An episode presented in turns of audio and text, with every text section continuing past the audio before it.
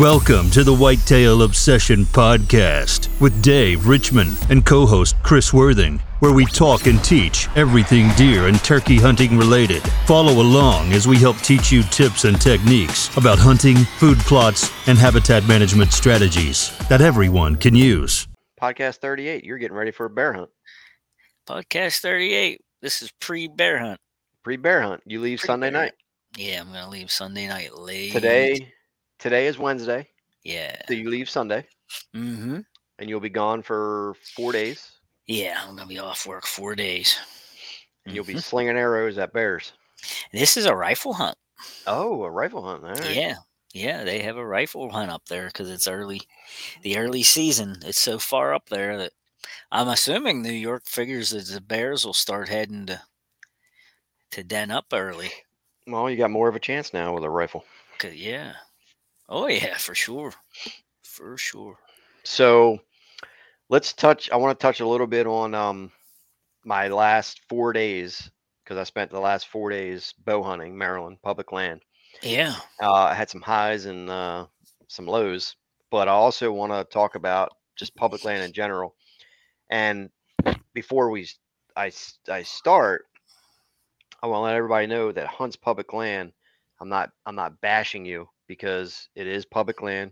Everybody can do what they do what they want, but I'm just going to state a few things of my opinions on some things that I've seen over the last four days. So I don't want to make anybody mad. This is literally just my observations and my opinions and what I wish maybe the states would change the law, the rules a little bit. So we headed down uh, Thursday night and we got a hotel. And I always hunt Maryland Opener. First thing was it was about 99 degrees Oh my. it was it was brutal deer hunting. Um, we hunted uh, Sat uh, Friday morning was opening day. I went back into a bigger piece of the timber. Uh, it was kind of it was right on the inside of a uh, inside corner. Had a ditch that went through. Had a lot of deer activity right there, and the field, the corner was all it was all corn and everything. So I get in there nice and early and uh, had a four pointer go by early in the morning then I saw a doe out in the distance. Well, about uh, eight o'clock in the morning, I'm sitting there and I hear something behind me. So I'm like, all right, maybe it's a deer. So I turn around real slow. Here comes this guy. Right. and it wasn't like, you know, a normal situation where the guy maybe had was walking into a stand or maybe he was walking out. This guy had his compound bow and he was trying to stalk through the woods Hmm. in open timber on leaves. It hasn't rained in a month. I heard him a mile away coming, and he's walking. and if you're watching the video, the guy obviously listeners can't see, but he's walking through the woods real slow, I guess. Like Elmer Fudd. Yeah, literally like Elmer Fudd at eight o'clock in the morning, and like he's trying to stalk a deer on dry leaves. It hasn't rained in a month at eight o'clock in the morning. So I was he he's like walking through the wood, like looking around like this. I was like, "Hey, bud." He's like, "Oh, oh." He's like, and he waved, and he and he went the other way. That that was irritating. So I stayed till about nine thirty. It was just it was so hot, no wind, dry. We got out afternoon hunt. Uh, I set up on this uh this little hillside uh, it was all surrounded by beans. Uh, I had a ditch that went through again, and I was overlooking this swamp. And I was trying to catch a trail where the deer were skirting the swamp swamp edge. So I got set up. Uh, it was so hot, man. It, it- uh, heat index was over a hundred, and uh, we got set up. And I'm sitting there. About 30 minutes later, here comes this guy walking walking down the edge. I was like, all right, whatever. He's walking walking to a stand to try to find a spot or something. So next thing you know, I hear I hear kids, kids running, like uh, kids screaming and hollering. Right? So I'm sta- I'm sitting there. Here comes these kids, and they're just running around the bean field. It's public land, you know. You got hikers, you got hikers, you got you know, you know, do what you want. I'm like, God, I was like, I'm just trying to Can't just, catch a break. just let me bow on here for one day. so I didn't see nothing that afternoon. Saturday morning rolls around, right? Uh, where did I hunt Saturday morning? Uh, okay, Saturday morning got set up, and I saw a six pointer. No, no person. Uh, Saturday night, um, I got set up, and I had a buck, decent, decent buck, and he was actually bedded into the cattails. Mm. I watched him for about an hour. He gets up, moves about ten yards, beds back down, and uh, he uh, just stayed basically stayed there until dark. I he just stayed there. So I got down and uh, and then I when we left can't hunt Sundays in Maryland. So uh, I actually hunted Monday. Uh, went down Monday morning, got set up again, and I had two guys walk through the woods at 7:45 in the morning. Just walking randomly walking through the woods with with a bow and two bows, you know, and just randomly walking through. I'm like, okay. So then this guy I saw in the bean field, and you're probably talking 40, 50 acre bean field. I mean, the fields are huge.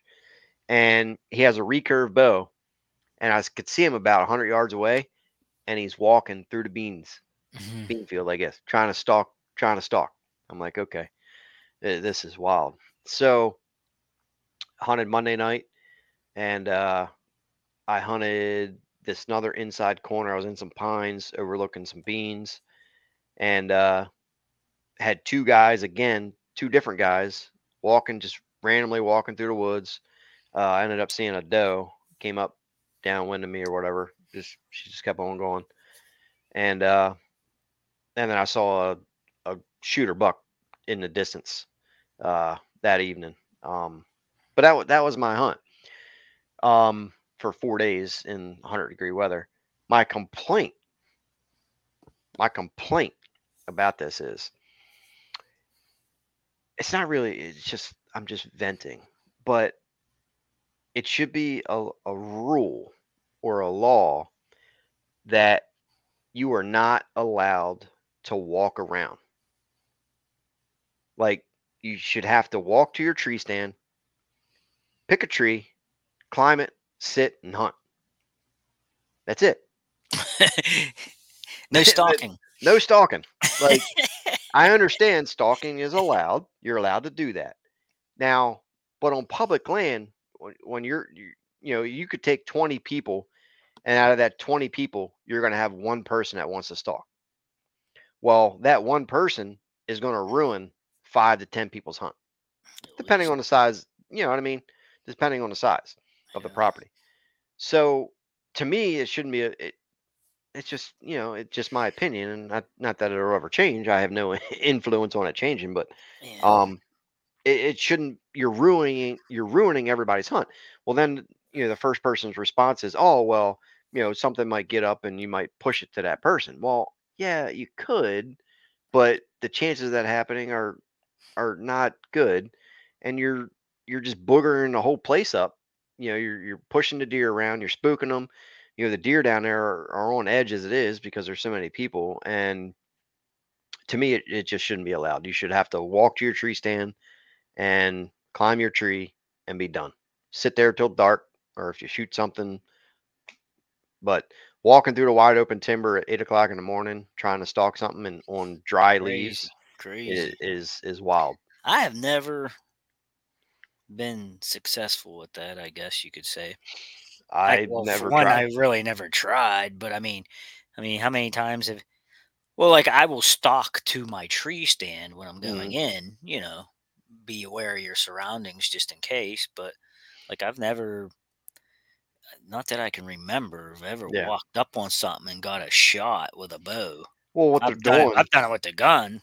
Yeah. Well, what these guys are doing is all these deer are bedded in the cattails. So what they're Mhm. doing is they're trying they're trying to push out the cattails Yeah, and to try to jump something up. But dude, you you how many you're not going to kill none. You're going to spook a deer and it's going to run 100 mile an hour and you're not going to be able to shoot it with a bow. unless you 100% sneak up on it, which you're not going to do because it, it's just I don't know, whatever. Like I said, people can do what they want, um, but just keep in mind you have one guy that wants to stalk, and you're you're ruining five Yeah. to ten people's hunt. Yeah, and if and if you're on a paid hunt or somewhere Right. where you've traveled to go, Yeah. that could make uh, some tense moments. It can for sure. Uh, You know, it is you know it's public. It is what it is. You got to because I mean, look at me for example. I don't. Uh, finally, this year, I'm going to get to go somewhere out of Mhm. state and go do something. You know, hunt another state, and if I go with these guys and they're walking around or something, I'm I'm probably going to be upset yeah. because I don't know these guys. uh, You know, mhm. and if if they do some really weird stuff, yeah, I'll probably get upset because I don't know when I might get the chance to do this again. You know, Yeah. I mean, if you want to stalk, stalk on, stalk out in the Dakotas somewhere in the wide open, stock your own state, Yeah. Dave. Stalk on private land or something, public land, you're ruining, you're ruining people's hunt. Um, I don't know. That's just Go, go just- stalking when you're like jumping ducks or something, right. That's just goose or duck. Um, crazy story though. I, I did meet this this older guy that was in the parking lot. Mhm, Uh, he's he's mainly a bird hunter, okay. but it kind of relates to this. But um, he was telling me that uh, last year he li- he's a local. He lives close by there, and every morning he's retired. Every morning he comes to the park there, and he walks his dogs. Well, Oh. you're allowed to do that. okay. So, but he doesn't walk the trails through the woods when it's deer season. He just walks the roads. hmm Well, there's this one road that cuts back all about a mile long, and you can hunt all back in there too. This guy, he said it was last November during the rut, and he was walking down the road, and off to the left, in on the field edge, you know, you had to go through the field, and then you got the woods edge. You're right there. There was a guy up there bow hunting. hmm So this guy just stayed on the trail with his two dogs, or stayed on the road on his two dogs.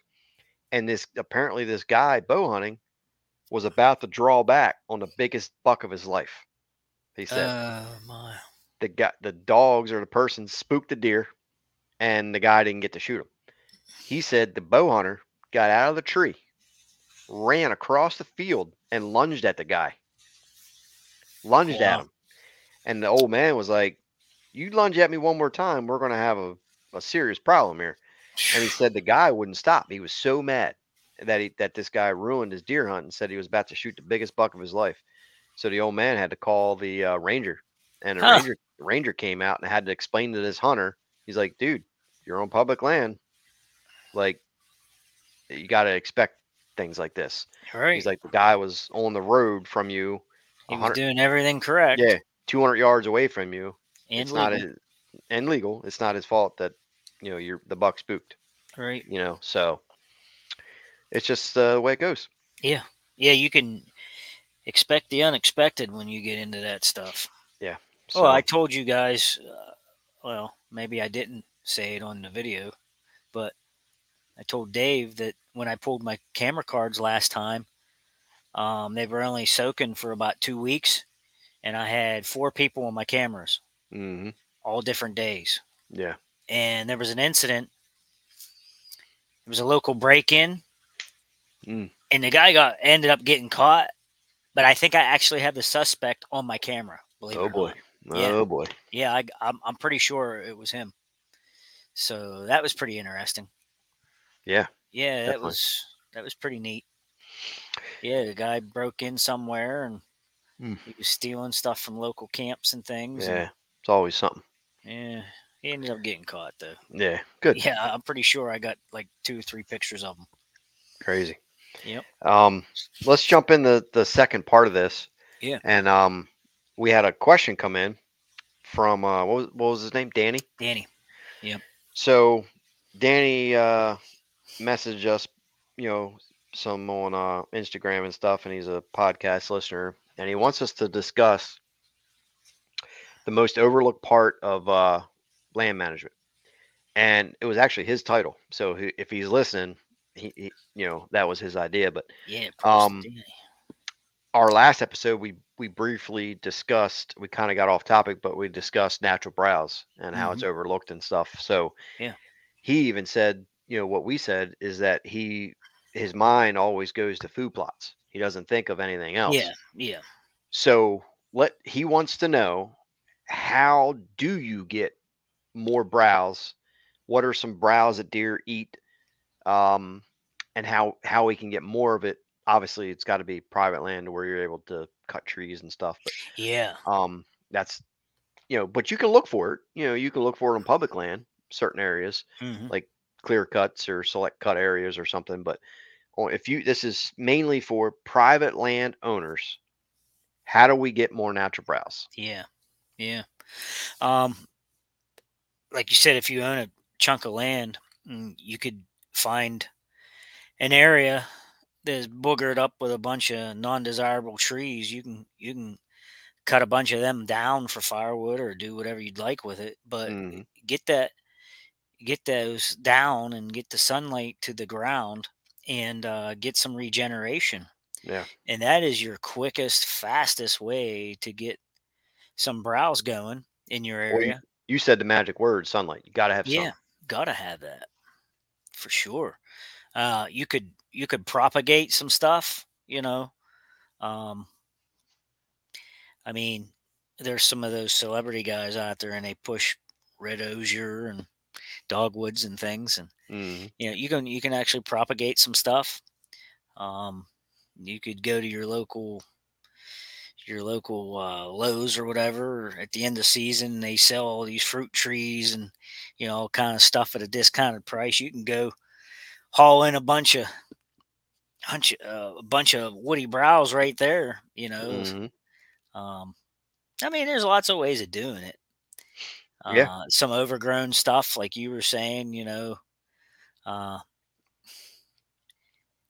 I mean, if I don't mow, of all things, like over there at Destination Plot, like if I don't mow that field for a season, when I come back the next year and start to mow, there is uh uh little little of uh oh what's the word?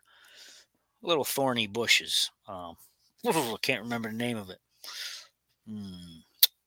But anyhow, yeah, like briar bushes and stuff already starting to pop up and they're like a Mhm. foot tall. Cause last year I, I mowed strips over there because fuel was so expensive and stuff, you know.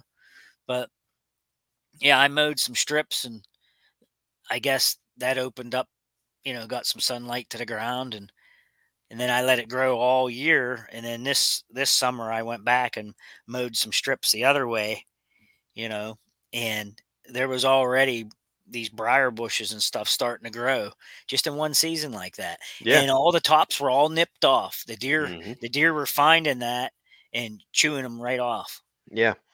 Let's uh so we in this we have we have hard mass, you know, woody, woody browse, Right. and then we have soft, which would be like forbs and you know, bushes and, and things like that. The leaf, you know, green, anything green. But um like when I do uh consulting on people's properties, what I what I look for is I'll try to find an area that makes sense depending how the property lays. But if they have an area where maybe deer are bedding or something, we can take an area and have a little select cut, you know, some cuttings or something to have an area where we can get some regrowth and regeneration. Mhm. And the main part of that is, like you said, getting the sun to the ground. So therefore, we get the green growth coming up. But then in the, you know, a couple years, you know, because the woody browse takes a little bit longer than the green growth, but the woody browse will start coming up as well and whether it's flush cutting trees, maples, uh, hinge cutting a little bit, you get the stump sprouts and everything. That's all woody browse that deer, you know, consume on a daily basis. They will eat it some in the you know spring and summer, but Mhm. they naturally transition to that in the wintertime because all your green foliage dies off. So then all they're left with is some you know leftover acorns and and Yeah. woody woody browse, greenbrier, um, things like that. But that's kind of how I like to set things up um, in that. And uh, you know, like I said, you'll get the the green first, but it's Mhm. all about having sunlight. You got to have the sunlight to hit the Yeah, floor. sure. Um, so you'll get the green coming up, and then you'll get the woody browse in the you know the following year or two years or so. Um, but that's what deer transition to, and you know a lot of people uh, a good evaluation you could do on your property is you know it, it obviously is going to vary because each situation's different but look at just look at for browse in your area. Is it because you know are you limited because you don't have no sunlight? Or do you have sunlight and you and everything's you know lip high off the ground? Well if you ha- have that sunlight and you're getting regeneration but it's just eating down to the ground you have too many deer you know yeah you have too many deer that that's you know tearing it down to the ground and therefore you have to look at some situations around the around your area you know if there's just too many deer in general or all the deer kind of wintering on your property because there's nothing nowhere else? Do you need more food plots? Do you have to kill some deer? Um, so there's a lot of you can do trail camera surveys you know just look how the deer appearance wise you know the rib showing um, then they you know they need more food. So there's a lot of stuff that goes into it but uh, that's some ways that you can you know get it. You can get a logging company you know if you have a big enough property where you have to get logging clear cut select cuts they can come in take the logs um, you'll really get a lot of regrowth that way.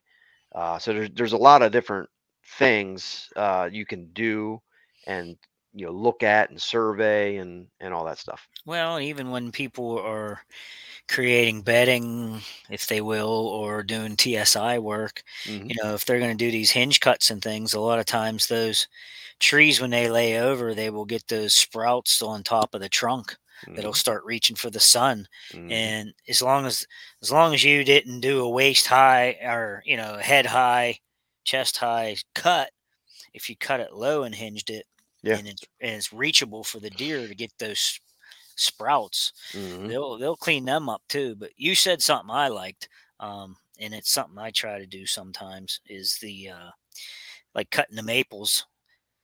If you if you got some junk maples you want to get rid of, and you you cut them around March time when the sap's coming on, and boy, when that starts to uh, those sprouts that come back around a maple stump are just so nutritious because that root system is pumping Mhm. all that nutrition up to the stump and them sprouts come up and man will they flock to that Yeah, the uh, silver maples don't really hinge that well. They uh, they'll snap a lot of times. So I haven't had real, a whole lot of luck hinge cutting yeah them. maples is hard to hinge But I- you have those are flush cuts i'm talking about you know yeah, yeah, yeah, yeah. Um, other maples, you know, they will they hinge a lot uh, better. Like I did a lot of hinge cutting up on that ridge top um, at my farm, uh, two, uh, I guess be almost two winters ago now, and it really re- regrew with maples and um, all that stuff. The deer just hammer all the leaves that Mhm. you know that's coming off and and all that. And uh, but I will say a disclaimer: anybody that's getting into this um, and say you do like a big TSI cut or you have a timber company come in in three, four, five years, you're gonna have a jungle. yeah You're literally gonna have a jungle, and it's got to be maintained. So be careful what you wish for because depending how much sunlight you open up is will determine how much regrowth you get. And if you have a lot of regrowth, it's a it turns into a jungle. it's it's hard to transition to make to hunt that you know if you're not used to hunting something that thick Yeah, well, it get too thick, the deer just avoid it. They yeah or through. they just don't move yeah, you know they- go in and don't come out and right. you get frustrated and you Mm. think that you did something wrong you know all you did Mhm. is probably created a bedroom Yeah, I mean, it'll take you know a good four, five, six, seven years before it gets to that point. But just people listening, just know that that you're opening up, yeah you know, a can of worms when have, you a- start. have a have a brand new brush hog sitting there right, have a have a make make five, some trails or paths yeah, have a five, six year plan, seven, eight year plan with it, where you can rent a forestry mulcher, start over, you know, do sections of it or whatever. But yeah um, controlled just- burn if you're allowed to do that in your state Yeah, You could just do controlled burn and burn off all the duff and everything, all the garbage off the top, and that alone just creates a lot of of uh, a release of natural seed bank. You know, yeah, you'll get a, a huge flush of green, and then the- the fire, you know, will set back the the woody browse situation. Um, so that's a good point. If you know people can are able to do that, uh, you'll you'll set back your woody browse a couple years, and then you'll get the the green growth. Um, I guess we could also say too, where if you're living in the northern states where it gets you have hard winters and snow and things, you need food above ground, and that's where actual woody browse comes into play. yeah, need- for sure. You you need to focus on that, so that way you have that woody browse during the deer season. The further south you go, then yeah, you don't need as much woody browse. You can focus on, you know, fires and and green, you know, forbs and and things. Um, so there's a big difference between the north and the south. Yeah, these, these this craze of the food plots in the last 15, 20 years has really come on hard. hmm And people don't know how to hunt unless they are over a food plot, you know, anymore, Yeah. it seems like. And people get hung up on that. You know, they think they got to plant them food. Those deer don't need our food. They've been living for a couple thousand years without our food. hmm It It's- helps.